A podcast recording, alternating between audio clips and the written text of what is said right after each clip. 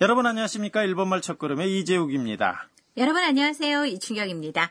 오늘도 즐겁게 일본어 공부를 함께 하시죠. 오늘은 제19과입니다. 오늘의 중요 표현은 よかった。 다행이야입니다. 대화의 주인공은 태국인 유학생 안나입니다. 지난번에 안나는 서점을 나온 뒤 친구들과 길이 엇갈렸습니다. 그래서 안나가 전화로 도움을 요청했는데요. 안나는 무사히 사쿠라, 로드리고와 만날 수 있을까요? 제19과 대화 내용을 들어보시죠. 오늘의 중요 표현은 よかった。 다행이야.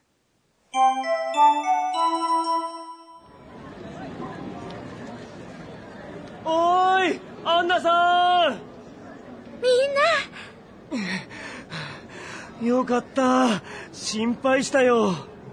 ごめんなさい。カメラが安かったので、つい見てしまいました。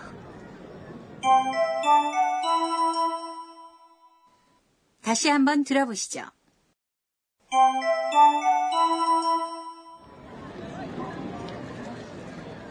おい、安奈さんみんなよかった。心配したよ。ごめんなさい。カメラが安かったので、つい見てしまいました。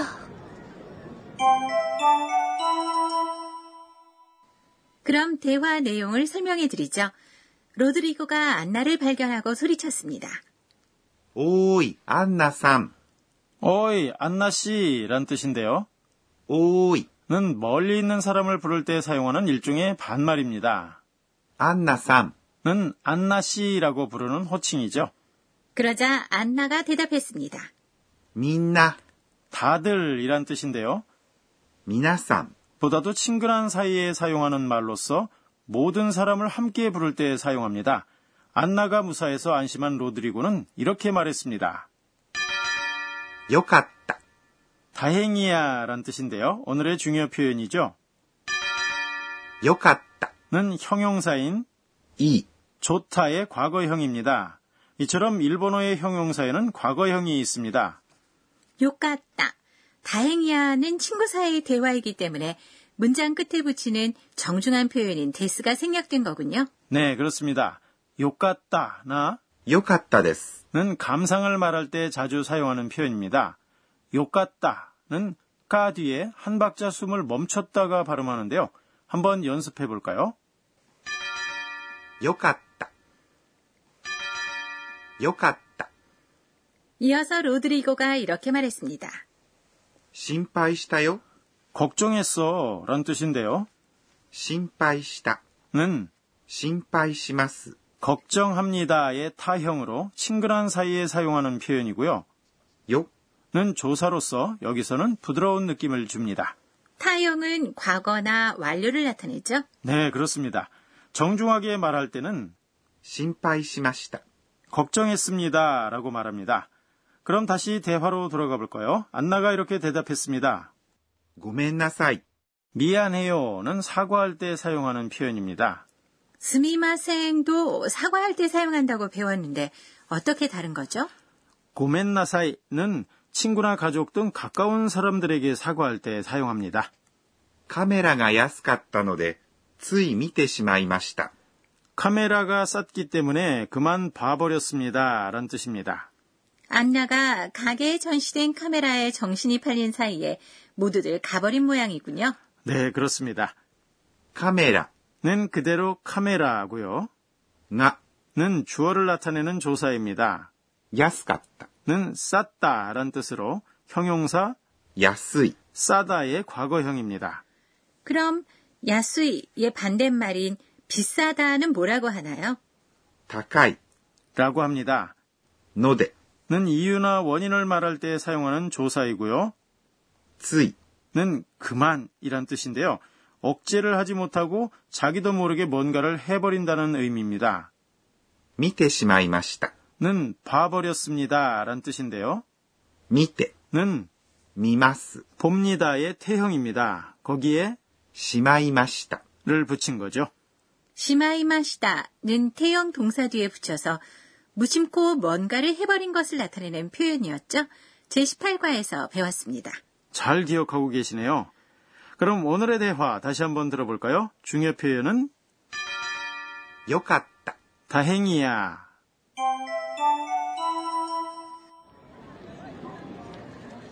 「おーいアンナさん」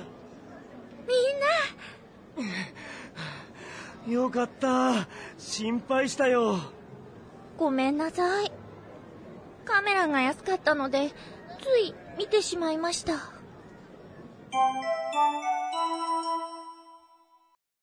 이어서 선생님 가르쳐주세요 코너입니다. 이 강좌의 감수자인 도쿠나가 아까네 선생님이 학습 포인트를 설명해 주십니다. 오늘은 형용사의 과거형에 대해서 자세히 설명해 주세요. 私が教えましょう 선생님이 이렇게 설명하시네요. 형용사에는 이 형용사와 나 형용사의 두 종류가 있다고 배웠습니다. 이 형용사는 싸다 安い。 처럼 마지막 음절이 이로 끝나는 형용사입니다. 그리고 나 형용사는 좋아하다 好き。 처럼 명사를 수식할 때 뒤에 나를 붙이는 형용사입니다. 스키는 명사를 수식할 때는 好きな。 가 되는 거죠. 좋아하는 만화는 好きな漫画。 라고 말합니다. 이 형용사의 과거형은 이를 買った。 로 바꿉니다. 安い。 싸다는 安かった。 쌌다가 되고요. 高い。 비싸다는 高かった。 비쌌다가 됩니다. 단 이과에서 나온 よかった。 다행이야만은 현재형인 いい。 좋다가 욕같다라고 불규칙 변화를 하니까요. 외우셔야 할 것 같습니다. 이 형용사를 과거 부정형으로 만들 때는 이를 くなかった。 로 바꿉니다. 야스이 싸다는 安くなかった。 싸지 않았다가 되고요. 이 좋다는 良くなかった。 좋지 않았다가 됩니다. 한편 나 형용사를 과거형으로 만들 때는 형용사 뒤에 낫다를 붙입니다. 好き。好 좋아하다는 きだった。 좋아했다가 되고요. 便利。 편리하다는 便利だった。 편리했다가 됩니다. 나 형용사를 과거 부정형으로 만들 때는 ではなかった。 를 뒤에 붙이면 됩니다. 스키 좋아하다는 好きではなかった。 좋아하지 않았다가 되는 거죠.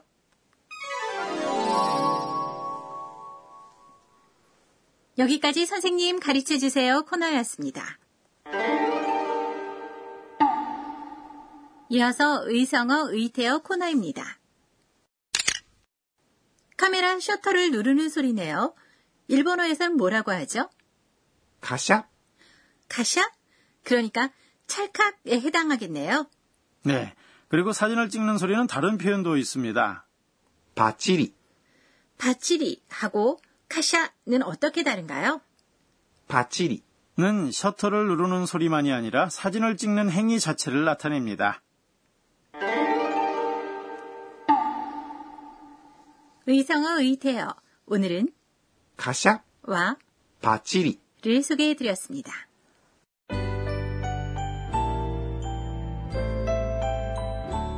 그럼 마지막으로 안나가 오늘 있었던 일을 회상하는 안나의 한마디입니다. えーっと、今日は、 길을 잃어서 모두를 걱정시켰으니까 반성해야지. 하지만 모두를 기다리는 사이에 카메라를 사버렸어. 뭘 찍을까?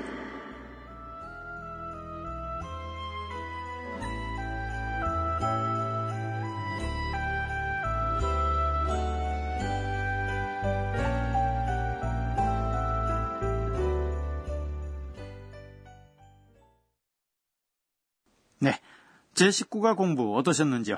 오늘의 중요 표현은 よかった。 다행이야 였습니다. 다음 시간에는 안나가 가라오케에 가는 것 같습니다. 다음 시간에도 많이 기대해 주세요.